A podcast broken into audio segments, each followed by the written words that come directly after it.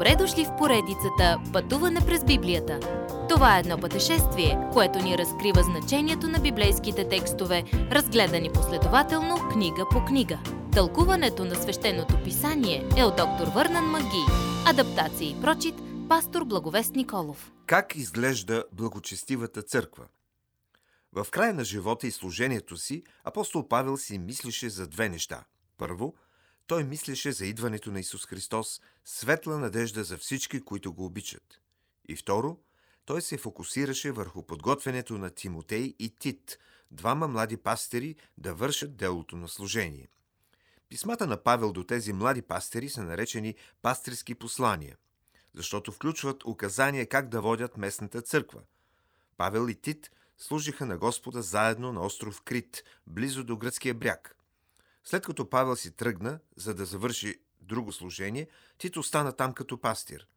Павел по-късно му писа писмо, обръщайки на Тит внимание за конкретни проблеми, с които се е сблъскал. В това послание до Тит виждаме представата каква трябва да е една новозаветна църква. В съвършенната църква трябва да има ред, глава първа.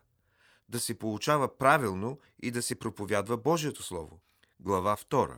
И да върши добри дела, глава 3. Църквата е спасена по благодат. Трябва да живее по благодат и да изявява вярата си пред света с добри дела. Дори в поздрава си Павел ни учи за служението. Той представя себе си като слуга на Бога. Той също така защитава позицията си като апостол, защото говори от името на Господа за това как да организира църквата. Писмото до Тит набляга на това, че каквото вярвате за Господ Исус, разкрива нещо за вас. Защо това е толкова важно в посланието до Тит? Защото хората в Крит злоупотребяваха с Божията благодат. Те си мислиха, ако съм спасен по благодат, мога да живея както си искам. Истината е, че ако сме спасени по благодат, тогава тази благодат ни кара да искаме да сме благочестиви. Не да искаме да грешим още, защото мотивацията ни сега е да угаждаме на Исус. Не можете да използвате Божията благодат да оправдавате греха. Ако мислите, че можете да бъдете спасени по благодат и да живеете в грях, тогава вероятно изобщо не сте спасени. Спасението по благодат води до благочестив живот. Когато Павел напусна Крит, той помогна на Тит да организира местните църкви, като поставя старейшини за духовни водачи. Старейшините са дар за църквата. Те трябва да са физически и духовно зрели. Като хора, които се грижат за Божието дело, те трябва да са непорочни, готови да вършат това, което Бог иска, да не са гневливи или пристрастени към нещо, нито побойници, нито лъмтящи за пари.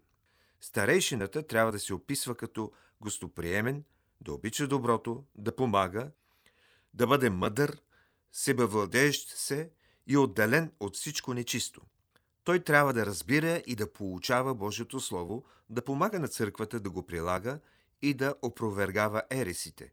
Хората в Крит са имали особено лоша репутация като лъжци и мързеливци, но Бог е извършил чудно дело в живота на хората. Мнозина се обърнаха към Христос и животът им бе променен. Има значение как живеем. Спасителната вяра произвежда благочестив живот. Следващият път. Сега като знаем как изглежда благочестивата църква, как изглежда благочестивият човек. Уважаеми слушатели, вие чухте една от програмите в поредицата Пътуване през Библията. Ако ви е допаднало изучаването, заповядайте на www.ttb.bible, където има много и различни програми на български язик. Ако свалите нашето мобилно приложение от ttb.bible, ще получите достъп до систематично изучаване на всяка книга от Библията. Разкажете ни как Божието Слово променя вашия живот, като ни пишете на електронната ни поща info@studio865.org или в нашата фейсбук страница Пътуване през Библията. Освен до аудиопрограмите, чрез мобилното приложение ще получите достъп и до различни материали. И на още едно място ще намерите нашите обяснения на библейските текстове.